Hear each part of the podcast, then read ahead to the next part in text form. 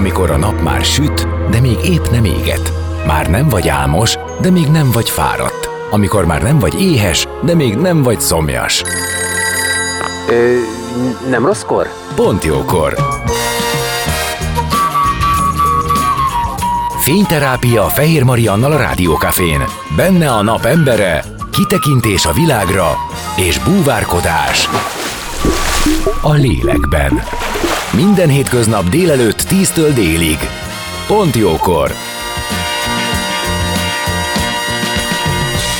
Szép napot mindenkinek, én Fehér Marian vagyok, 11 óra múlt 7 perccel, és már is folytatjuk a pontjókort. Az életünk dolgaiban itt lesz Szécsi Judit gyerekpszichológus, és mondhatom, hogy kicsit folytatjuk talán az előző témát, hiszen a kamaszkor, a kiskamaszkor és a kamaszkor sajátosságairól beszélgetünk, a teljesítményszorongásról, illetve arról is, hogy előttünk a nyár, jön a 75 szombat, ha lehet ezt így hívni, és ki fog derülni, hogy nyilván a szülőknek ez nagy nehézség, hogy hogyan is kössék le a gyerekeket, milyen programokat találjanak ki, mibe szóljanak bele, mibe nem. Szóval lesz egy csomó mindenről szó, zene után már is kezdünk, maradjatok.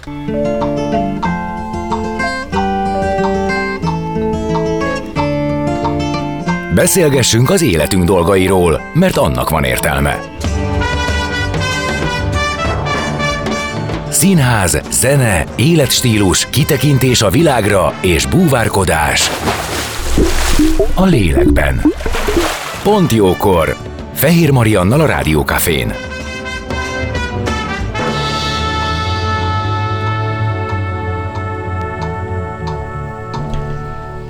Szép napot mindenkinek! Vendégem Szécsi Judit gyerekpszichológus, akit köszöntök. Szia! Szia!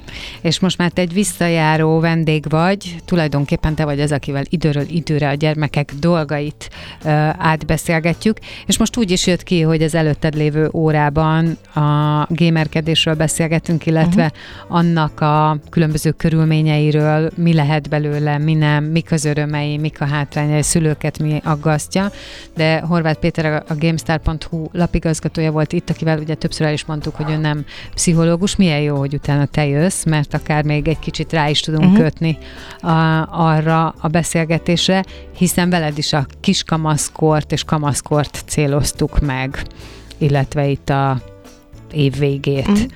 De a gamerkedés az gondolom fennáll az év egész szakaszában. Hát így van, és akkor ennek mennyi vetülete van, hogy, hogy így egyébként milyen hatásai lehetnek azon kívül, hogy egy ilyen online közösségben levés az mennyi kiszolgáltatott helyzetet is tud előidézni, de hogy egyébként a, az idegrendszeri fejlődésben, nem tudom, hogy erről mennyire volt szó az előző beszélgetésben, hogy mennyire nehezítő lehet ez a túlingerlés, tehát hogy ez, ez, ez a, sokszor így háttérbe szorul, ami pedig szintén nagyon fontos, hogy, hogy még ilyen hatásai is lehetnek, hogy esetlegesen ö, olyan gyerekek, akiknek mondjuk így az idegrendszere másképp fejlődik, egy kicsit eltér az átlagostól, ott mennyi problémát tud okozni, akinél figyelemzavarra hajazó uh-huh. dolgok vannak, ott még jobban fel tudja erősíteni a, a, a nehézségeket, tehát hogy ezt is érdemes szem előtt tartani akkor, amikor arról beszélünk, hogy ki mennyit és hogyan játszik.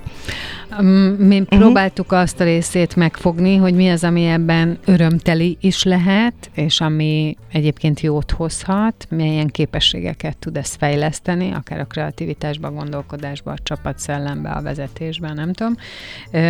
Tehát, hogy néztük ezt az oldalt is, azt az oldalt, is. Ezt, Ezt örömmel az... hallom, hogy azért a pozitívumairól is szó mindenképpen, volt. Mert, hogy... Mindenképpen, hiszen azért ez valami olyan dolog, amit én is látok a környezetemben, hogy a gyerekek ebbe azért jól érzik magukat. Abszolút. És, és azért élvezetes dolog Igen. Uh, és, és amikor mondjuk megmutatja, vagy mondjuk kisebbek voltak, és adott esetben még nem ilyenekkel játszottak, hanem jóval egyszerűbbekkel, és megmutatta, hogy nézd, ez és ez történik, és nézd, ezt meg tudom csinálni, akkor volt olyan, amiben én is azt éreztem, hogy ez siker. Abszolút. A sikerélmény, tehát erre azt kell mondani, jó, ez nagyon jó, hogy te ezt most már tudod, akár ilyen magyongtól elkezdve, nem tudom én mik, amiben ugye neki használnia kellett az agyát, párosítani. Logikai készségeket, Így van, így van, így van. kreativitás, tervezést. Persze, sőt, sokszor van az, hogy mondjuk egy családnak olyan a kultúrája, hogy azt mondják, hogy nálunk nincsen kütyüzés, mondjuk 14 éves korig, és hogy azért azt is látni kell, hogy ettől meg mondjuk így kirekesztődik egy gyerek mondjuk az osztályba, hogyha mindenki másnak le van töltve a Minecraft, vagy akármicsoda a telefonjára, és rendszeresen találkoznak, és ugye ezeknél a programoknál közben tudnak videóhívásba beszélni, csetelni. Hát meg ez egy Ténylegesen téma. kimarad. Tehát a beszéd témából uh-huh. kimarad, nem tud bekapcsolódni, nem tud csatlakozni. Szóval az az igazság, hogy az látható, hogy ebben valamilyen szinten részt kell, hogy tudjanak venni a gyerekek. És arról is uh-huh. beszéltünk, hogy hogyan lehet ebbe a szülőt integrálni, hogyan szülőként hogyan ne azzal a attitűddel menjünk bele, hogy meg vagyunk ijedve, és oké, okay, oké, okay, de most már hagyjuk, most már tedd le, hanem hogy, hogy lássuk, megértsük. És egyébként volt egy pont, ahol arra jutottunk, hogy van ebben egy olyan is, amit be kell vallani, hogy egy bizonyos része ennek unalmas számunkra. Én például én mondtam is, hogy nekem volt olyan, amikor megkérdeztem a keresztfiaimat, hogy ez mi, elkezdték nagy lendülettel magyarázni, és azt éreztem, atya, úristen, félig figyeltem csak oda, és itt tovább, és itt tovább. Ez valószínűleg látszik? Ezt ők valószínűleg érzékelik. Hát, hogy ne. És ugye mindig, amiről beszélünk, hogy mi a másodlagos jelentés az ilyen helyzeteknek, hogy odaülök, érdekel, akkor, akkor engem az érdekel, hogy mi van a gyerekemmel. Tehát, hogy ezekben a kis momentumokban vagy aktusokban az is ott van, hogy amúgy tényleg érdekel, hogy, hogy éppen neked mi van a, a buksitban. Na igen, és amikor ez engem untat, és uh-huh. ez, ez, ez látszódni fog rajtam, akkor ezt nem fogja újra elmagyarázni, és így tovább, és így tovább. Tehát, hogy ugye itt adok egy olyan üzenetet, hogy mégsem érdekelsz, miközben nem Bizony. erről van szó, azt gondolom, csak tényleg nem a, a, a, unom a Minecraftot, de hogy muszáj ebbe egy picit megerőszakolni magunkat, szerintem. Hát igen, hogy megfelelő, ez a megfelelő figyelmi jelenlét, az nagyon sokszor kiderül a terápiákban, hogy semmi másra nincs szüksége egy, egy gyereknek például, mint hogy azt a százszerzelékos odafigyelést Mm. kapja meg, a, miközben éppen hajtogatom a szárítóról a ruhákat, és közben beszélgetek, az nem ugyanaz, mint amikor odaülök, és tényleg az érdekel, hogy ő mit néz meg a neten, vagy, vagy mivel játszik, tehát hogy ez egy jó üzenet lehet, hogy ez a százszerzelékos egymásra figyelés. A kiskamaszkor amúgy is magában hordozza egy kicsit a kirekesztést, már mint hogy a gyerek részéről. Mhm. Ugye a szülő úgy érzi, hogy az, aki eddig csüngött rajta, és minden hozzá viszonyítva élt meg, az elkezd távolodni. Hát és hogy ez milyen Nagyon sokkoló nehéz tud hely- lenni. Persze, biztos vagyok benne, hogy ez egy nehéz helyzet. Úgyhogy próbálj, próbálj meg kérlek arra koncentrálni, hogyha beleéljük magunkat egy ilyen helyzetbe, próbáljuk meg átvenni, hogy mik azok, amelyek Mhm. uh-huh. az egészséges kiskamaszkornak a sajátjai. Én azt sem bánom, ha megmagyarázzuk, hogy miért, Uh-huh. és aztán utána, hogy a szülő ezt hogy tudja reagálni, úgy, hogy ő is jól legyen benne, meg a gyerek is. Ami első körben nagyon fontos lenne azt tisztázni, hogy ugye a kamaszkorról mindenkinek van egy elképzelése, hogy tólig nagyjából, mondjuk ilyen 13-14 éves kortól 18-9-ig, de hogy az az Ez igazság, azért nem, hogy nem már. Az már hogy fiatal ez- felnőttkor. Addigra már térjen észhez. hát leginkább még jobban nyílik ez az olló, szóval, hogy én azt gondolom, hogy Tényleg?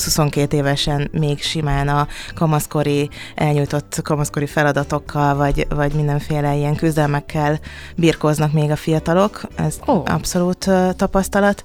Valahogyan elnyújtja ez az egész egyetemi lét, és akkor, hogy egy, hol, hol képzelem el a továbbtanulásomat abban a városban, ahol a szüleim élnek, vagy, vagy egy másik városban, külön tudok-e költözni, elmerek-e költözni akár másik országba, és ott tanulni, szóval ezek, ezek így vagy, vagy tudják kicsit sietetni, vagy éppen lassítani is a, a, a leválás folyamatát, mert hogy mi az alapvető fe, életfeladat a tínédzserkorban, ugye a szülőktől való távolodás, leválás és az identitás ö, kialakulása, ki vagyok én? kérdéskör. Na és hogy azért kezdtem el ezzel most ugye mondanomat, mert hogy a kiskamaszkor, az noha, ugye ide bevesszük ebbe a nagy egészbe, hogy kamaszodás, de hogy ott, ott hogyha azt egy körülbelül egy 8-9 éves kortól kezdve számoljuk, ott viszont még egészen mások az életfeladatok.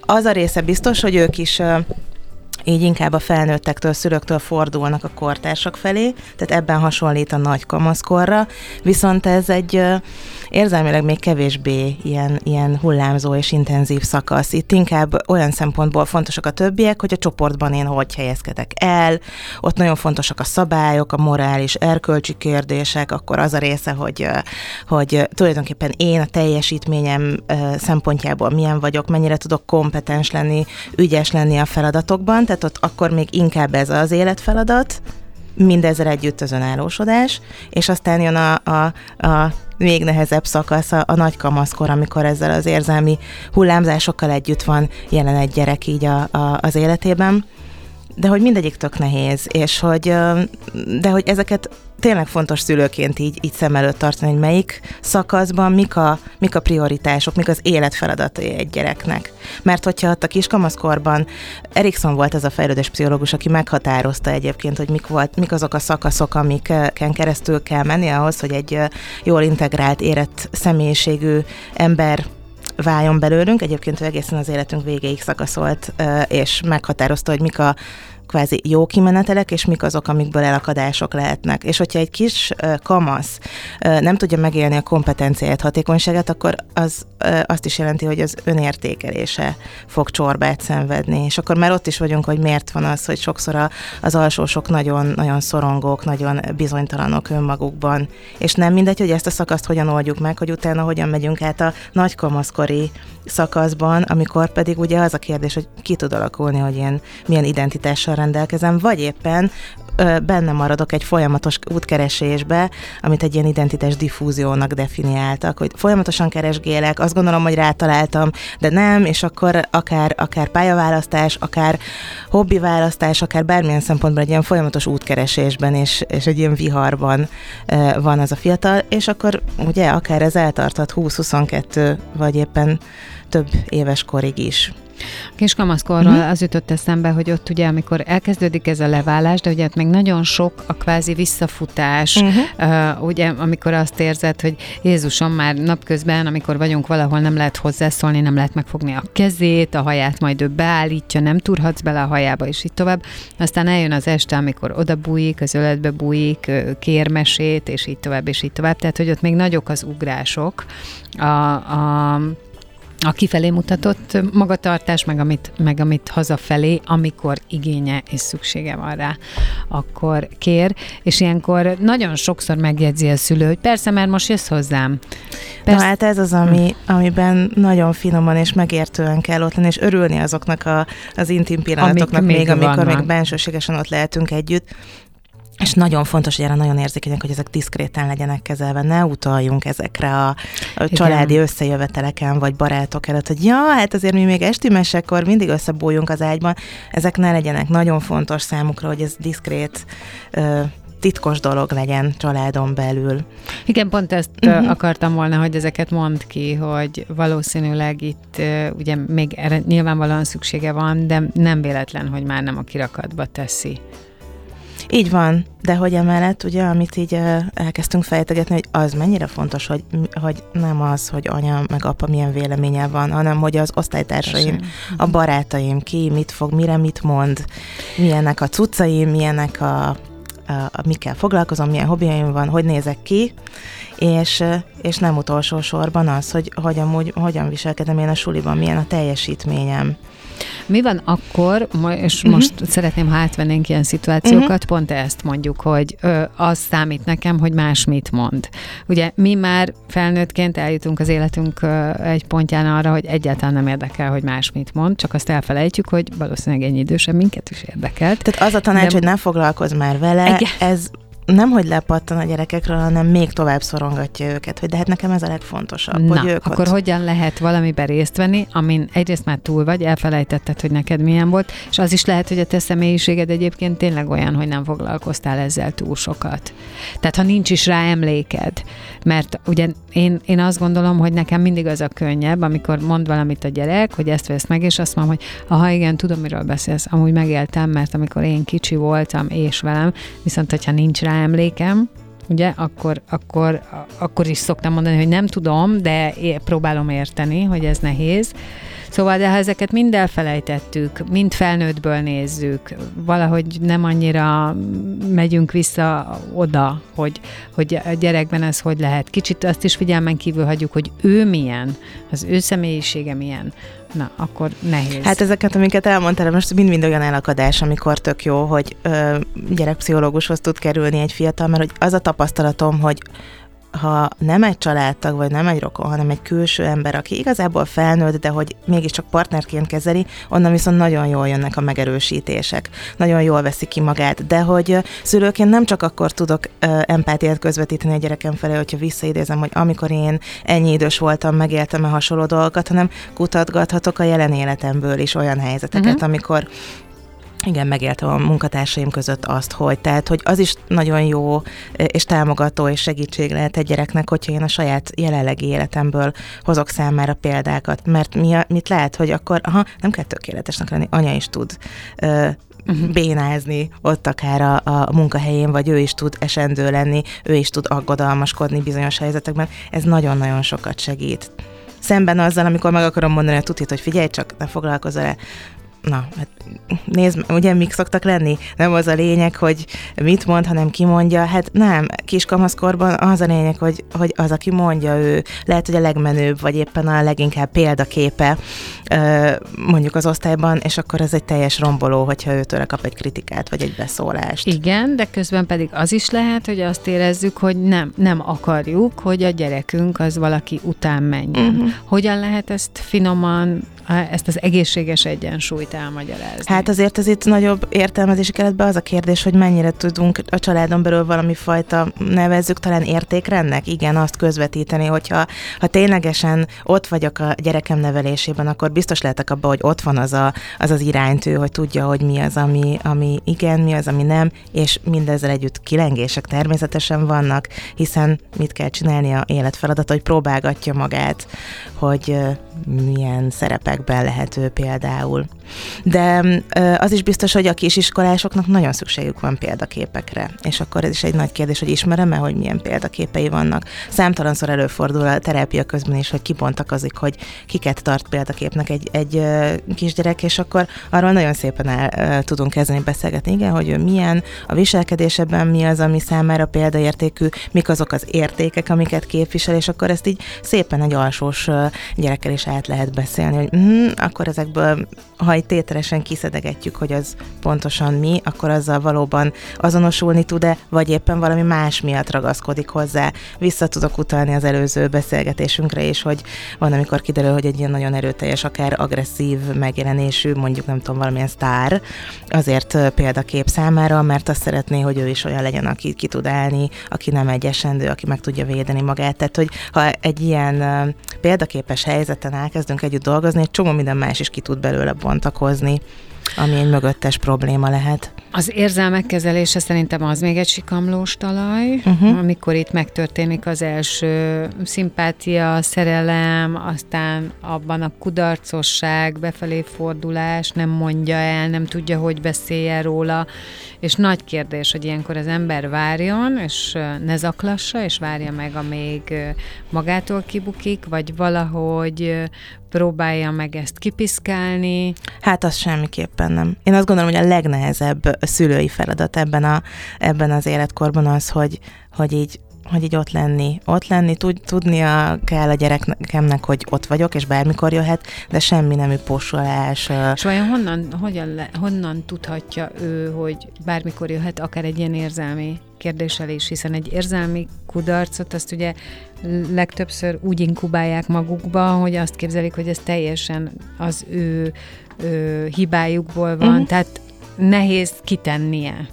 Nagyon egyszerűen, egész egyszerűen, hogyha térülök, fordulok, és néha pár percre be tudok menni a, a szobájába, és azt mondom neki, hogy figyelj, csak itt vagyok, és hogy bármiről lehet, ez, uh-huh. ez már Persze segítség. Csak kibukhat, uh-huh. hogyha... De ez amúgy egy kanosszajárás, tehát hogy ez, ez valószínűleg egy csomó elutasítást is eredményez, és hogy, hogy ebben ott lenni, hogy oké, okay, ez nem azért van, mert engem ő uh-huh. elutasít, hanem most nem kész, nem nyitott erre. És egyszer megtörténik ez onnantól már, onnantól már tök jól, tök jól a későbbiekben is jönni fog ezt is számtalanszor tapasztalom a munkám során, hogy van egy ilyen, ilyen eltütő esemény, hogy valamilyen probléma kapcsán valahogy pont jókor találkoznak a szülők meg a gyerekek, és akkor onnantól, onnantól beindul, hogy tudnak egymással, mer utána segítséget kérni, mer elmondani, ami Ezért történt vele. kérdezem, mert megmondom uh-huh. őszintén, sokszor hallom azt, hogy jó, hát nem fogom most kiszedni belőle, békén hagyom, de ugye ezt csináljuk egymással is, tehát hogy a másiknak van egy őrült nagy traumája, és a nagy fájdalmában ö, mindenki békén hagyja. Mindenki inkább hagyja őt megnyugodni, miközben tök egyedül van. És egy csomó olyan helyzet van, amikor nagyon-nagyon jól esne, valaki megkérdezni, hogy te hogy vagy ebbe? Mi történik veled? Hát én azt gondolom, hogy nem De is a megkérdezés fel, jó, hanem... is, uh-huh. és, és ez a, á, én inkább nem öm, kérdezgetem, az nekem tökre egyelő azzal, hogy ne, nem tudom megoldani, hagyom, hogy ebbe egyedül legyen, igazából nem is érdekel. Tudom, hogy ez most mhm. túlzó, uh-huh. de nekem Világos. abszolút ez a véleményem. Ö, azt kell érezze, hogy ott vagyok vele együtt, de nem kell semmit mondania. Tehát, hogy nem kell kimondani, hogy mi történt vele. Mert hogyha ez az élmény megvan, hogy csak úgy együtt tudunk lenni érzelmileg, uh-huh. ott ülök mellette, vagy főzök egy teát, és, és beviszem, és lehet, hogy csak hallgatunk fél órát, Na, akkor viszont azt fogja érezni, hogy aha, itt van velem, együtt van velem érzelmileg, és akkor biztos, hogy egy idő után megtörténik az, hogy, hogy, hogy megindul a, a, a beszélgetés, és hát nyilvánvalóan, amik meg nem feltétlenül egy szerelmi bánat, vagy, vagy valami hasonló nehéz érzés, hanem tényleg olyan, ami egy, egy traumatikus élmény, ott meg annak az élménynek a sajátja, hogy nehezen beszél róla ö, valaki, tehát annak időt kell, és teret hagyni tényleg, és nagyon türelmesen, ez a legnehezebb, azt gondolom. Így jelen lenni. Igen, hogy az történjen, ami neki jó. Uh-huh. Zenélünk? Ki... Igen, mondd, mond csak. Igen, hogy ki kire van ráhangolódva, ugye ez nagyon fontos. Igen, igen, igen. igen. Uh-huh. Zenélünk, és aztán jövünk vissza, és folytatjuk a beszélgetést vendégemmel, Szécsi Judit gyerekpszichológussal.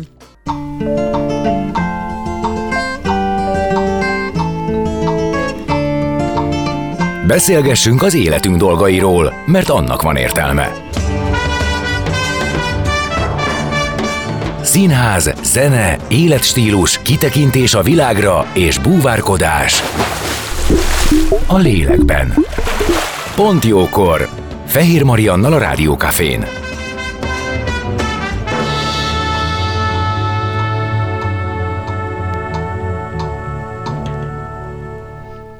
Vendégem pedig továbbra is Szécsi Judit gyerekpszichológus, és tulajdonképp átvettük, vagy hát itt kapargattuk a kiskamasz kornak a kapujában mi történik, mi az, ami, mi az, ami a gyerekben megváltozik, egyébként törvényszerűen, hiszen eljön az életénk egy olyan szakaszta, amikor feladatává válik, hogy kicsit leváljon, és a saját identitását megkeresse. Ö, és mondtam, hogy a teljesítmény szorongásról is fogunk egy uh-huh. kicsit beszélgetni, hiszen az év vége előtt vagyunk, ugye? Június eleje. Bizony, még ez a hét és a jövő hét van, Igen. aztán jön a nyári szünet. És azt már mm, hihetnénk azt, hogy már nincsen túl sok feladat, de hogy dehogy nem. Még van egy ilyen utolsó megmérettetés itt az utolsó erővel ez is egy nehéz időszak.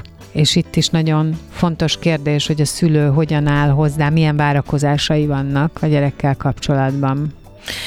Nagyon el vannak már fáradva, és uh, akik járnak hozzám, mindenki arról számol be, hogy még ezen a héten is dolgozatok vannak, és, uh, és utolsó javítási lehetőségek, szóval borzasztó fárasztó ez. Mondjuk el, ami, ami szintén uh, így feledés homályába szokott merülni, hogy ez az az életkor, amiben annyira változik, mint testi, mint kognitív, mint érzelmi szempontból egy fiatal, hogy igazából erre a fajta terhelésre a legkevésbé alkalmas ahhoz képest, mint kisiskoláskorban most már, gondoljunk a mondjuk az ilyen, ilyen 8 vagy 6 osztályos felvételikre, mint kimiskorban a legdurvább leterhelés alatt vannak. Ez szerintem úgy alapvetően őrület, és hogy minden elismerés a tiniknek, hogy, hogy bírják ezt a sok órát.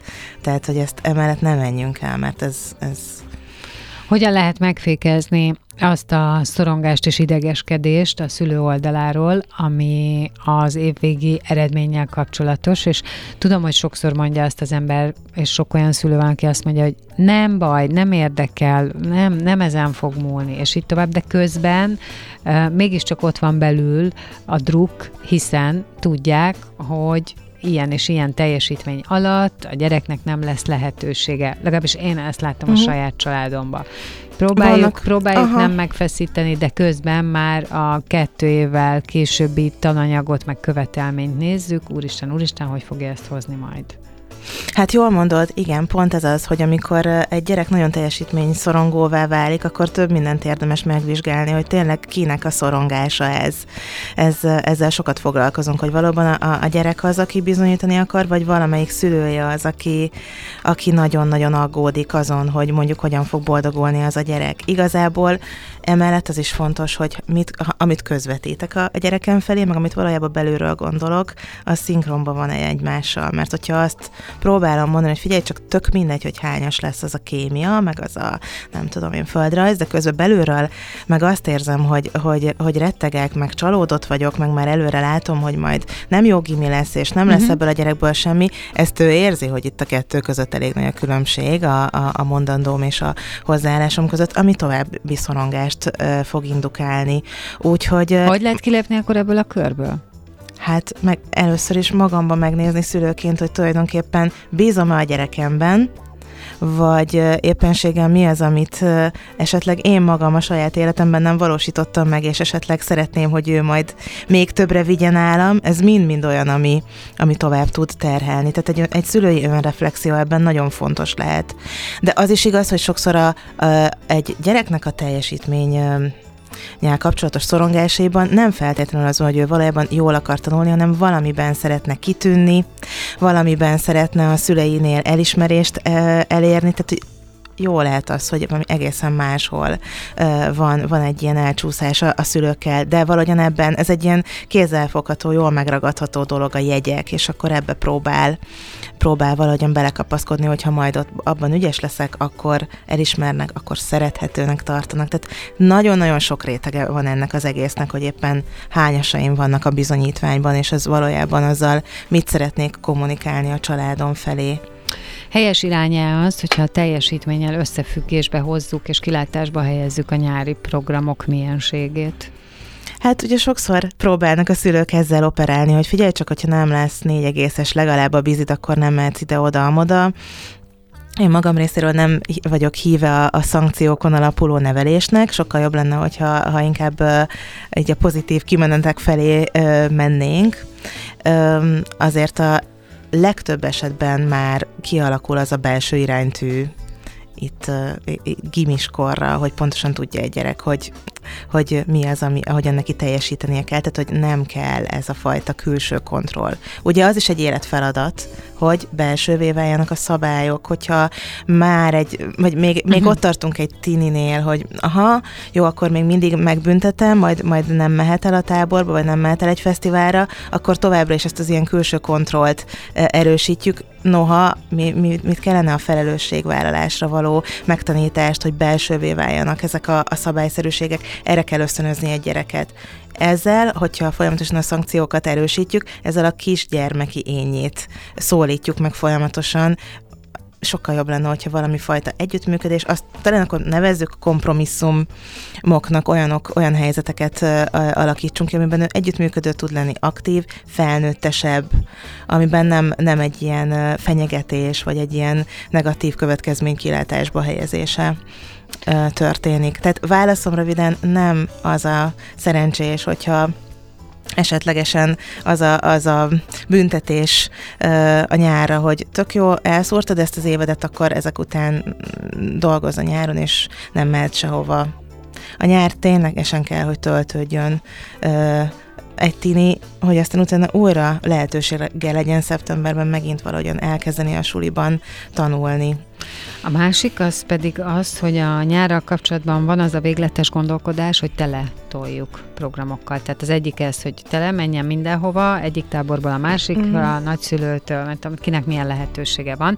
De lényeg az, hogy, hogy ezek a programok is fárasztóak lehetnek. A másik oldalon meg ott van, amikor nem tudom megtenni, nem tudok rá figyelni, otthon lesz, el lesz, játszik, barátozik, és így tovább, és így tovább. Amikor vége az iskolának, akkor valamiért én azt képzelem, hogy lehet, hogy az lenne a jó, ha egy-két hétig ugye semmit tevés lenne, de nem biztos, hogy ezt mindenki meg tudja csinálni. De te mit gondolsz, hogy mi történik egy ilyen év befejezése végén? Tehát mi az, amire leginkább szükség van utána? Erre, hogy utána lehessen szabadon úgy semmit tenni, de ez nagy idézőjelek között, mert mm. hogy a semmit tevéskor jaj, annyi minden történik belül, rendezni azt a sok érzést, élményt, azt a rengeteg ingert, tehát hogy ez kell, kell egy tininek. Igazából évközben is szükségen lenne a legtöbbjüknek rá, vagy kivívják maguknak azzal, hogy akkor ott így passziválják magukat a szobájukba, vagy éppen nem, mert hogy hajtja őket, hogy tanulniuk kell, meg rohannak edzésre és mindenhová, tehát hogy lehessen, lehessen otthon néhány napot vagy hetet lazítani, mm, de ezzel együtt az is fontos, hogy egy tényleg nem tesz jót, hogyha nagyon sokat teljesen egyedül van. Tehát, Igen, hogy arra meg ösztönözni kell.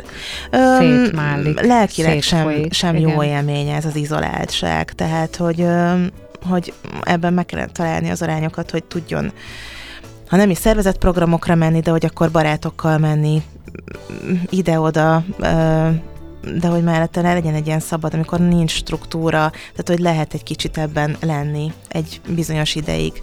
Um, nagyon jót szokott tenni a nyári munka a, a tiniknek, nagyon szeretik is egyébként, mert ott, ott, ott megvan az, hogy hogy az egyrészt egy felnőttes szerep, másrészt meg teszek valamit, erőfeszítésén vannak, és ott van azonnal a, a visszajelzés is rá, hogy, hogy abban én ügyes vagyok, kapok érte valamilyen uh, ellenszolgáltatást, kapok zseppénzt, az egy ilyen felnőttes dolog, és mind-mind abban segít, hogy felelősségvállalás, hogy struktúrálom magamnak a napot, be kell érnem, el kell végeznem azt a feladatot, tehát hogy ez, ez nagyon-nagyon jót tud tenni.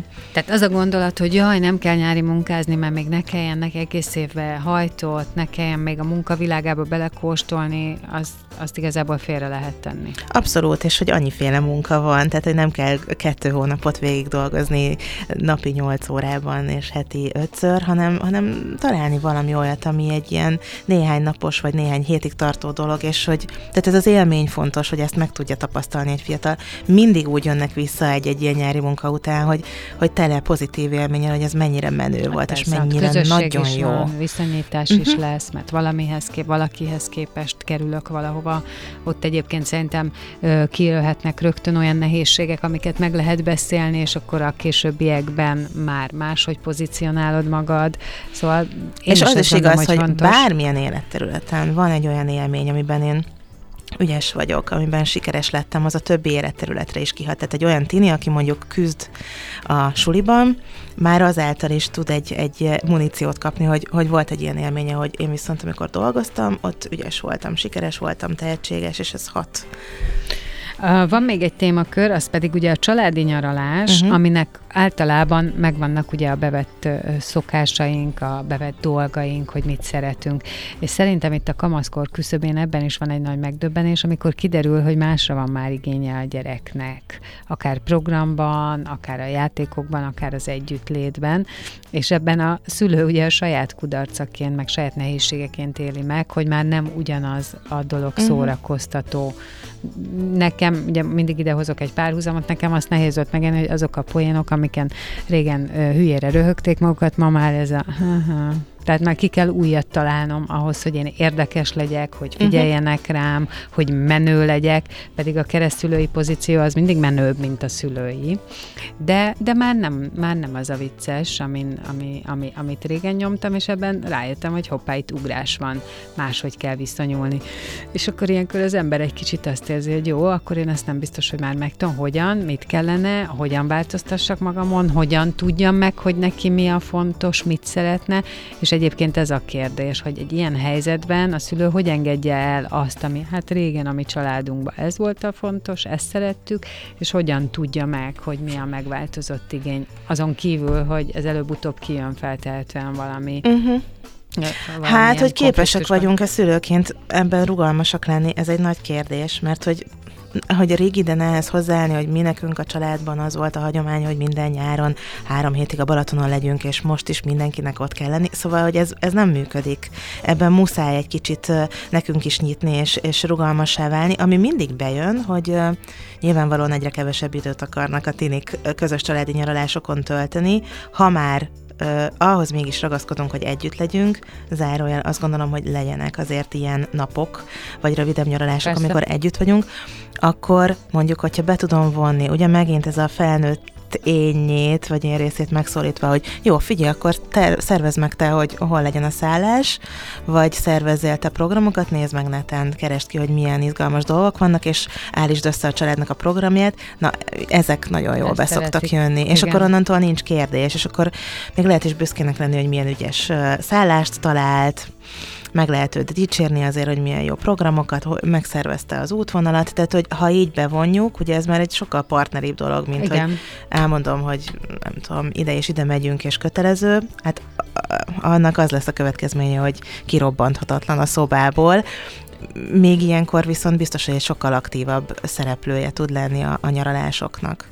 A te praxisodban egyébként a nyár az egy pihenő időszak, tehát az, aki mondjuk folyamatosan jár valamiért, az ilyenkor kevesebbet, vagy, vagy akkor is ez folyamatos? Esete válogatja, nagyon sok fiatallal a, a tanév során egy mm, hosszabb folyamatban vagyunk benne, és a nyár az egy pihenő, de, de vannak olyan fiatalok, akiknél noha ritkásabban, de nyáron is vannak alkalmak. Tényleg a probléma jellegétől függ ez és hát vannak, akik pont ott tartanak a, az életükben, hogy, hogy szükségük is van arra, hogy időről időre nyáron át tudják beszélni az élethelyzeteket, mert hogy, mert hogy pont, pont ilyen közösségi ö, nehézségekkel küzdenek, tehát hogy ö, uh-huh. nincs megállás. Azt gondolom, hogy így gyerekekkel és serdülőkkel foglalkozva ö, nehéz azt megoldani, hogy, hogy a teljes nyári szünet alatt ö, szüneteljenek a terápiák.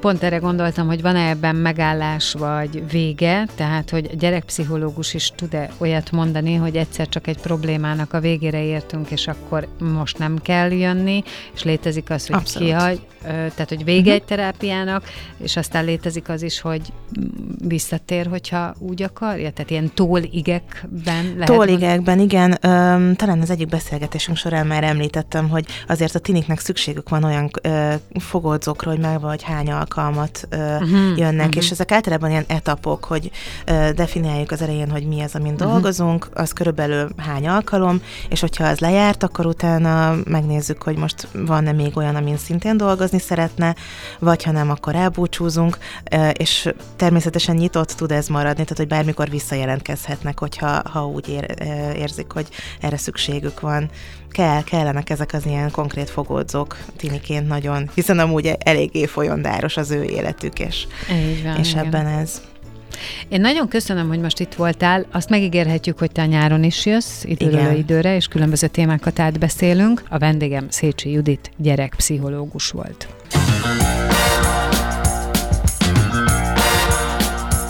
Dél van. Pont jókor. Azaz most ér véget Fehér Maria műsora. De minden hétköznap tízkor gyertek, a cipőt sem kell levennetek, csak ha akarjátok.